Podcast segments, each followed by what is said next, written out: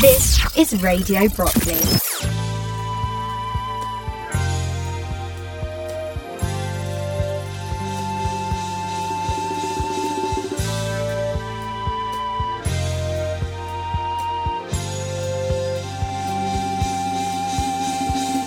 Radio Brockley has been entertaining patients at the Royal National Orthopaedic Hospital for 50 years now. The reason it's been here all that time? Hundreds of volunteers giving up days, weeks, and months of their free time. I'm Molly Townson. In this five week series, we'll hear the story of Radio Brockley from some of the people who helped run it over all those years. Today, in part three of our story, we look back over the 70s and 80s, from bedpushers to marathon broadcasts, and early appearances for some of Radio Brockley's longest serving members. We'll hear from Ian Downs, Mike Shelton, David Rauch, Ron Laver, Keith Reeve, and Barry Cobden. This is the story of Radio Brockley. So far as the requests were concerned, I can remember that we actually had quite a variety of requests. Pop music, fairly obviously, though not as obvious as it might appear, because not all of our listeners were youngsters. We did go over to the children's wards in those days. Well, there was a children's ward, which was for very young children, and then there were two wards where there were adolescent boys and girls. And they were quite happy to give us requests. But of course, we couldn't necessarily play all their requests because we didn't always have the music that they wanted, and it was expensive to keep up a up to date collection of the very latest, most successful pop music. My, my memory is that it was very heavy on the Carpenters. that's that's my memory. It used to drive me mad because I've never been that big a fan of the Carpenters, but then they've never been a great fan of mine, so that that works terribly well. 1971 saw the arrival of Radio Brockley's longest serving member, David Rauch, who is currently a trustee and our bedside bingo caller of the last 28 years. I can't remember if it was me or one of us did as we always do from time to time put an item in the local paper about Radio Brockley looking for volunteers. I was 21 at that time, just out of college, long hair, beard, clapped out old Triumph Herald. And I got this phone call from this gentleman who had seen the article in the paper, uh, and he said he'd like to volunteer. I heard about this thing called hospital radio. In fact, I heard about it in at university. I was at Oxford, and there was a big station there, and I found out about it. But at the time, they wanted people who were going to be there full time, and obviously, I was only going to be there during term time, and uh, in those days, term time was about eight weeks. and eventually, I was pointed in the direction of the Royal National Orthopaedic Hospital. At the time, I lived not that far away in uh, Golders Green, and was given a contact number which put me in touch with one of the founder members, Barry Cobden, and I phoned Barry. He invited me up. So I said, "Well, what I'll tell, describe to him how to get to the studio, and we'll meet. How will I recognise you?" And he said, "Well, I've got a beard and I drive a Triumph Herald, which I will always remember as being, oh, me too. Okay. All new people were a little bit shy, and you know, and Dave was certainly one of those, as I was in my early days, and certainly when you're presenting, being very self-conscious about what you're doing. But like everything, in in time, you just learn, get used to it, and uh, rely on a little bit of feedback, and hopefully do a good job. He had almost exactly the same hairstyle as he has today. Uh, he, he was a leader in his field, I would say, because I had a thick head of hair in those days. I have absolutely none left now. Um, and uh, he was a little bit, it's difficult to believe, but he was a little bit nervous at first. But he soon got. I mean, I, I remember some of the the others of, of, our members. I mean, Keith Reeve being a bag bag of nerves when when he started.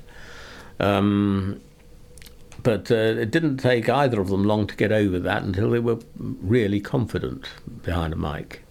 Um, we became good friends. Radio Brockley benefited considerably from Dave's organisational ability. And he picked up on the bingo, which was already running at that time, and made it his own, and has done so very successfully for over 40 years. In those days, the average stay in the hospital was about three months. And the way we worked then was that on Sunday we would have game bingo, as we still do. And after the bingo, we'd collect up requests, and then the presenter of the request would take the requests home and produce the programs for the following week. So we collected the requests on the Sundays. At that time, we only broadcast on Sunday and Wednesday. So there were a request show on Wednesday and a request show on Sunday, and the requests that were collected on the Sunday were the basis for the following week. So fairly early on, I started going up covering a ward for bingo, and after a month or two, I sat in and sort of co-presented the requests. I learnt to engineer fairly early on as well because that was one of my interests, and uh, so yes, I no voice test. I just came in and did it. I remember the uh, first record that I played was uh, We've Only Just Begun by the Carpenters, which uh, was and still are one of my favourite groups. And the next one was Chirpy Chirpy Cheep Cheep, which was a a request at the time. And uh, I remember the first joke that I cracked on Radio Brockley, which was associated with Chirpy Chirpy Cheep Cheep. You know, why do birds fly south in winter? Because it's far too far to walk. 1973 was the year the first Radio Brockley phone out took place, which continued to run as an annual event until the 1990s. The phone out became quite an interesting activity, and here I am going to pay tribute to the person whose idea it was, to whom I've been married for nearly 41 years, my darling wife. And she it was who came up with the idea, and I don't know if it was unique at that time, but she didn't know about it being carried out elsewhere she said, Well, you can go into the wards with your OB equipment, your roving microphones, can't you? And I said, Yes, we can. And, and she said, You've you've recently managed to find enough money to have your own telephone line, can't you? And we had, so that we could do normal things with telephones, phone people up and stuff, but also because the telephone could be used on air. She said, Well, why don't we put the two things together? And this was around about just before Christmas one year, and I can't remember which year. And she said, You can go into the wards and you can interview people and you can phone their relatives at home and put them in touch over Christmas when, sadly, some people have to stay in hospital because of the nature of their injuries and they can't get home and their relatives can't get here and it's an important part of the year when people like to be together as families. Um, if you were making an international call, you wouldn't be doing it from a phone box because you couldn't put the money in quickly enough. The phone calls were very expensive. So we covered the cost of the calls. The catch was, of course, that everybody could listen in. But we conducted a three way conversation between the presenter here in the studio, the patient in the ward, and the relative at home. And then, after a sort of three way chat, the presenter would sort of duck out, give the patients and their relative at home a chance to have a quick chat. And then we play some music and move on. Nobody, nobody had mobile phones. Um, phoning in was not that easy because I think there was one phone. In fact, there was in the wards. There was one phone on a trolley with a, a jack plug, which you could plug in at various points in the ward if you had a, an incoming call. Each ward had one, so it was a bit difficult. The most moving thing was when you had somebody perhaps from the United States or Australia, and it was a wild success. And I used to present the program, and it carried on for a number of years. I think it was very, very successful actually. Uh, it was way ahead of its time and very successful. 1974 was the year that another of Radio Brockley's long serving members, Ron Laver, first arrived. I first got involved with Radio Brockley in 1974 uh, via a friend, a guy called uh, Chris Osborne. I used to work with him at BT. And I'd been thinking about hospital radio for some time. In fact, I'd, I'd already made one or two abortive sorties into local radio stations, but sort of didn't really take to some of the people I saw. So Chris said, you know, I, I was talking to Chris at work, and he told me what he did here at uh, Stanmore, and said, "Why don't you come along and give it a try?" And that's what happened, and um, they haven't been able to get rid of me since. He was always tremendous fun. It was always a pleasure to, to, to sit in with or listen to Ron. He was always very jolly. I do, I do remember that, and uh, he was absolutely right for, for the job from the word go. 1976 saw one of Radio Brockley's most ambitious fundraisers to date a bed push from here in Stanmore down the Edgware Road to the RNOH's other base in Great Portland Street and all the way back again. I was there. I was one of the people pushing the bed. And it was the furthest I'd ever walked in my life, and I was dressed as a nurse. And uh, we were we were pushing this bed round the borough of Harrow, rattling our tins, collecting things, and holding up traffic. We straight down the the uh, what was the A5, the Edgware Road, um, right up into the into the centre of town, round Marble Arch. The hospital lent us a bed, which I think was fairly stripped down, so it was lightweight as it possibly could be. We had a patient who was, I think, actually a nurse we got a fairly small nurse, and I think she acted as the patient, sat on the bed, and then you know there must have been twenty or thirty of us pushing this. We weren't all we'd all take it in turns to push, and we were rattling buckets and uh, you know collecting money as we go. We uh, started here in the morning, left about half past nine, ten o'clock. We set up a a trailer with with a bed on it. You can't push a bed that sort of distance; it just is not physically possible. So we put it onto a trailer, we put bunting on it, it was there. We pushed it, we had a van as a support unit to make sure we all had water and stuff like that. In the end, we got up to Marble Arch. We were outside the cinema at Marble Arch in the traffic, and obviously the car was looking at us rather than where we were going and drove into the car in front of it. It was a Rover 2000, as I recall, and it uh, certainly burst its radiator my guess is that the cost of that repair was probably more than we managed to collect on the day, although we did manage to collect a, a few hundred pounds, which in 1976 was a lot of money. I mean, it's a lot of money now, but it was a tremendous amount of money then. On the day we collected, and I will always remember it, £706. We got the sponsorship. We eventually got £1,400, I think, as a result of the whole activity, which was a huge amount of money for us at that time. A fabulous day, very hard work. We were really tired, and we raised quite a lot of money. It was good fun. The idea we were all going down the pub afterwards, and I think a lot of them did. But I just, right, my wife and I um, we arrived back here and, and just fell into our car and said, I'm sorry, we've had it, we're, we're going home. But I think it was after that we decided to uh, confine ourselves to flag days because they were less strenuous and less likely to get us killed. 1977 was the year that another long serving member of Radio Brockley first arrived at the studios here. Keith Reeve. Well, I was a patient of the RNOH um, up to that year. My last period as an instay was um, August 77, and that was the first time I became aware that there was a hospital radio station here. Um, and I had a request played by a chap called Phil Legs Bryson um, that evening after bingo, uh, and it was Emerson Lake and Palmer's fanfare for the common man. And um, about a week or two later, a friend of mine, Eric Hall, who was a good mate of mine at school, was interested in getting into media and he'd seen uh, an article in our local paper, and that was the days when the uh, the uh, local papers were broadsheets, and this was virtually half a page, where um, they were advertising for volunteers at Radio Brockley. Keith Reeve has been an absolutely unreplaceable member of Radio Brockley over a number of years.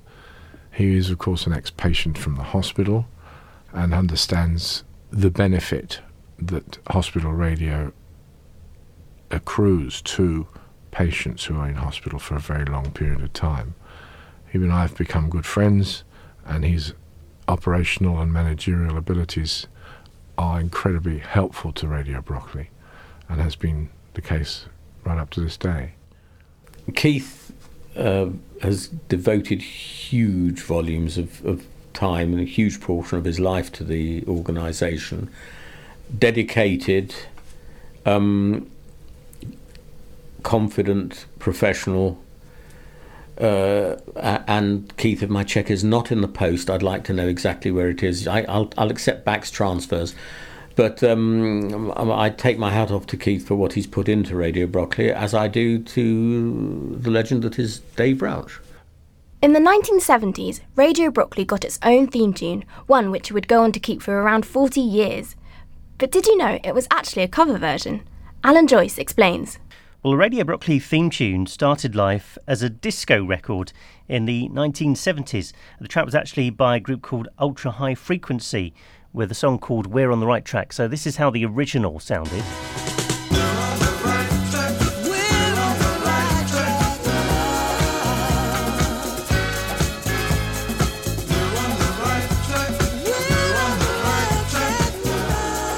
Now, the B side of that song was an instrumental to which the Radio Brockley theme tune was recorded, which went like this It's Radio Brockley, Radio Brockley now. It's Radio Brockley, Radio Brockley now. It's fantasy. I can't remember exactly which birthday it was. It could have been as early as the 10th, so we're talking about 40 years ago. We were thinking of doing a revamp. We've been going 10 years, it would be nice to have something new. And uh, one of our members, a guy called Neil Sadwick, who was a BBC sound engineer, uh, he'd recently joined. We looked around, and talking to him. Suddenly, on our birthday, we were having celebrations. He came along with this tape with our new theme tune to it. He found the bit of music, presumably on the back of a, I think it was a B-side of a record. It wasn't a big hit, certainly wasn't a big hit. But he came along with this tape and uh, we played it, and we've been using it ever since. And it's a great song, very happy and appropriate. And I think what, whatever the words were at the time, they still stand the test of time. So it was really good. Really nice guy. Neil sadly passed away uh, many years ago, but um, fondly remembered. And every time we hear the music, we think of Neil. 1979 was the year that Radio Brockley recorded the official opening of the Graham Hill unit with His Royal Highness the Prince of Wales. The Graham Hill unit, which was a building which is just across from where Radio, Brockley's studio is now, was being opened as a daycare unit, somewhere where patients could go, their relatives could come, they could sit and have a cup of tea. There was a section whereby those people who are able could carry on some sports activities. And it was opened by His Royal Highness uh, the Prince of Wales. We carried one of our extremely large reel to reel recorders up to the patient centre. Um, and these things were not lightweights and they're not they weren't really designed to be portable. But we took the machine up there.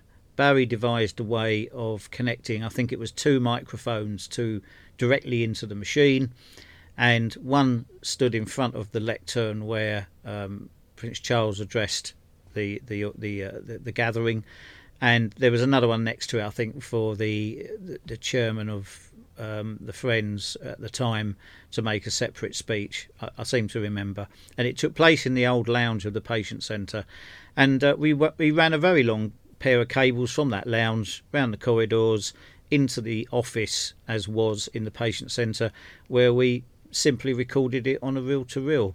Very crude, but it worked. I don't even think we actually bothered to get permission. I think we presumed that it would be worthy of circulating around the hospital for those people who weren't able to physically get into the Graham Hill, Graham Hill unit on that day of the opening to see the opening taking place. I think it went down very well. We recorded it. Goodness knows what's happened to the recording. Keith Reeve was active in the technical realization of that. It was these days actually a very simple task. In those days, for an amateur and charitable organization, quite a difficult ta- task to achieve. I'm very pleased with what happened. We did record it, it did go out live, and the Graham Hill unit benefited patients of the hospital for many, many years thereafter and people who were here at the time who were going to benefit from it, who were in their beds, could hear it being opened. Was I nervous?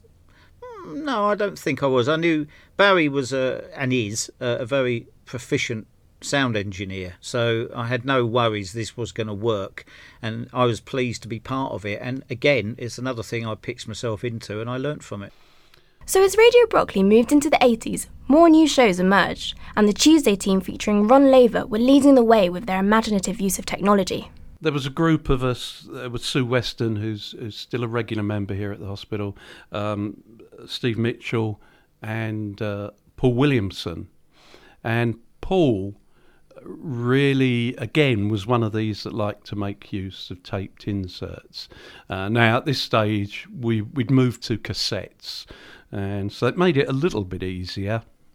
Although with a cassette you have to rewind it and try and find the slot. But what Paul used to like to do, and, and I generally used to engineer these shows, was Paul used to like every week he had to be somewhere different.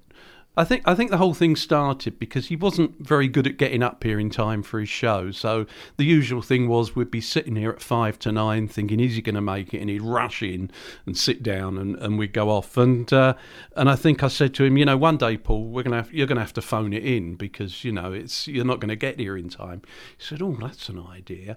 But it went on from that, and uh, the, the sort of the sort of things he then did. We did a. Uh, um, he decided he'd, he'd, he'd do a show from the underground. Okay, today the the premise is today I'm stuck at work and I haven't been able to get back to the studio, so I'm speaking to you live from the London Underground. Um, an, another one he did was um, um, I remember it was a pancake day, so he decided he was going to cook live in the studio. So again, he recorded all these sounds of uh, you know everything from from getting all the dishes out, clunking around, um, sound effects of washing up and things like that, and then making pancakes uh, and the frying in the pan, and, and even he even got a sound. I mean, he actually did this at home. He actually made pancakes at home, so uh, with a little tape recorder, and he's whisking the eggs and what I don't know whatever you make pancakes with, pouring it in the pan. Still whisking away, whisking away. I've got some terrible lumps in my mixture at the moment. If anybody's uh, listening on the walls, and I hope they are, because uh, otherwise I'm wasting my time, 954 6591. Can you please phone in and uh, give me a little bit of advice? That's 954 6591. Things aren't going quite as they should down, down here in uh, Williamson's kitchen. I've added me milk and I've strained me. Oh, it says it says here. it says stand stand the batter for one hour. Well, that's a bit rough, isn't it? Because I'm only on for about 45 minutes, and I'm cooking it in the next next uh, three or four minutes. Never mind. I've put my uh, frying pan on, and uh, the next minute or two, I should have something resembling a pancake. You can hear the fat warming up in the background there. And I think the, the fat's getting a bit too hot now. Nine five four six. You can hear what's going on. Nine five four six five nine one. If they could phone in with any any further advice about how to put uh, kitchen fires out, for instance, or possibly even making pancakes, I'd be grateful. yeah, th- those were the sort of things we do on a Tuesday. It was a, it was a really good time. It was it was really innovative, and it's the sort of radio I like doing, and I've always liked doing. There were a number of programs that I used to do that uh, I sort of remember fondly and would like to do again. One of them was a program which I do, still do occasionally on bank holidays called Record Roulette, and that is where you talk to a patient, interview them, you know, a bit like sort of down your way used to be, just have a chat. But instead of asking them to choose a record at the end, we ask them to pick a number, and then we find that record in our record library and play it. So neither I nor the patient has any idea of what record they're going to get. Sometimes they say, What I really like is classical music. They get a bit of heavy metal. Somebody likes a bit of country music and gets country music. So it does happen, you know, without cheating. We never fiddled it. But uh, that worked quite nicely. I think we still do that. I think it works fairly well. Okay, well, collectively, what sort of music do you like? S Club 7, It's don't Club 7. Okay, what, um, what number did you choose? A three. Yes. Number 321. Why did you pick that? It just sounded like a good number at the time. I promise you, this isn't a fix. Oh. It really isn't a fix. But you've got an S Club 7 song. Oh. Let's, let's hear it. 1985 saw the first of three broadcast marathons, where Radio Brockley broadcast live shows for seven days in a row, 24 hours per day, and each presenter would do a 24 hour stint. Yeah, they were they were epic. Um, basically, we decided to raise some money because the uh, the equipment, some of the equipment we had was getting quite old. The mixer that we'd uh, been uh, been constructed for us three years or so earlier by um, um, no, a couple of years earlier by Marconi in Stanmore wasn't particularly reliable, so we needed to do something else. And to do that, we needed money. So um, I think it was Steph Williamson again, um, or Steph Farley as she was, came up with the idea of doing a sponsored broadcast. And the idea was we did it in the patient centre because it was much more accessible to people. Um, patients did genuinely used to use the building during the day if they were able to. Their their visitors came down. It was open seven days a week, and um, we set up a studio in, in in the back room in what used to be the games room. Basically, took it over for a week.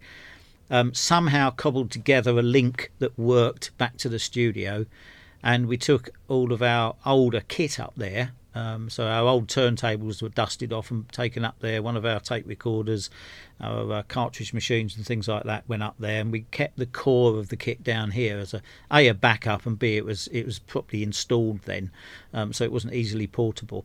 I do remember again. It was with Paul Williamson and and Steve Mitchell um, as a group because in those days you, you sort of tended to work with a group of people and, and we were on on Tuesday nights. So I think we took a slot or a, a 24 hour slot uh, amongst us. And uh, but it was it was Paul Williamson and I that went through the night. And uh, I, I remember it very clearly. And we about sort of you got to about three or four o'clock in the morning. There was probably no one listening to you, and you just you just were completely whacked because it was. I, I, think you used to start. I, I, think we probably started around lunchtime. That was probably the changeover, and of course during the afternoon and early evening there'd be lots of people around. There'd be patients we were in the pa- the reason we did it in the patient centre because patients were being there with their family. There were lots of people to interview and get requests from. The nurses would come in and all the rest of it. And then slowly, as the evening, you know, and you'd have one or two Brockley members would stay, but by midnight it was just the two of us. So uh, Paul said to me, um, "What we got in the way of classical records?" so we we had a look through that, and he found one sort of basically went on for about 25 minutes, you know, one of these concertos or, or overtures or whatever. And uh, he said, because I, I, I, can't stay awake. And I think there was a shower, there was certainly wash basins, but I think there was a shower in the in the patient centre that was available. And Paul said, I'm, I'm going to go and have a wash and a shower. So we put this record on. And, he, and and I said, well, if you're going to go for a shower, I'm going to put my head down for half an hour. So you know, you'll be awake, and if I'm asleep, wake me up. So that's what we did. We put this, uh, we put this, and it was, of course, a record in those days, uh, an an LP record, and we put it on the turntable, and off Paul went. I put my head down, and I, I think I fell asleep. I wouldn't have had much much trouble. Um, and uh, I mean, I'm, I'm I'm just thinking back now those records in the old days were prone to sticking and jumping and you know i mean anything could have happened but we we you know that we seem to get get through it. Um, John Barnes, footballer, he was still at Watford at that time, uh, hadn't been signed by Liverpool, and he lived in Stanmore. Um, I think he had a connection with the RNOH, possibly through you know his sporting connections. Anyway, um, he agreed to come up and do an interview with us uh, during the marathon. So the week before the marathon, I was here on the Wednesday evening. Uh, doing technical stuff, preparing for it, and there was a knock on the door. I opened the door, and John Barnes is standing there, and he said, "I've come to do the interview for the marathon." I said, "Oh, um, I'm sorry, John, you're a week early." He said, "Oh, right." He said, "When's it starts?" I told him, and he said, "Oh, I'll come back next week." And he did. He turned up at the patient centre the following week, um, and he was a really nice guy. The kids loved it. He went up in the wards as well. You know, it was brilliant. It, you know, he was he was becoming quite a household name as a footballer, and I don't think he did his reputation any harm at all by uh, by visiting us. On next week's programme, we'll look back on the 90s and the noughties, the era of new technology, new show formats. Now it's time for Buster Record! And the birth of 24 hour broadcasting. I think the most important thing the 24 hour broadcaster has allowed us to do is to think more about what we're here for, which is hopefully entertaining the patients, hopefully sort of being a friend to them and a friendly voice. The story of Radio Brockley continues.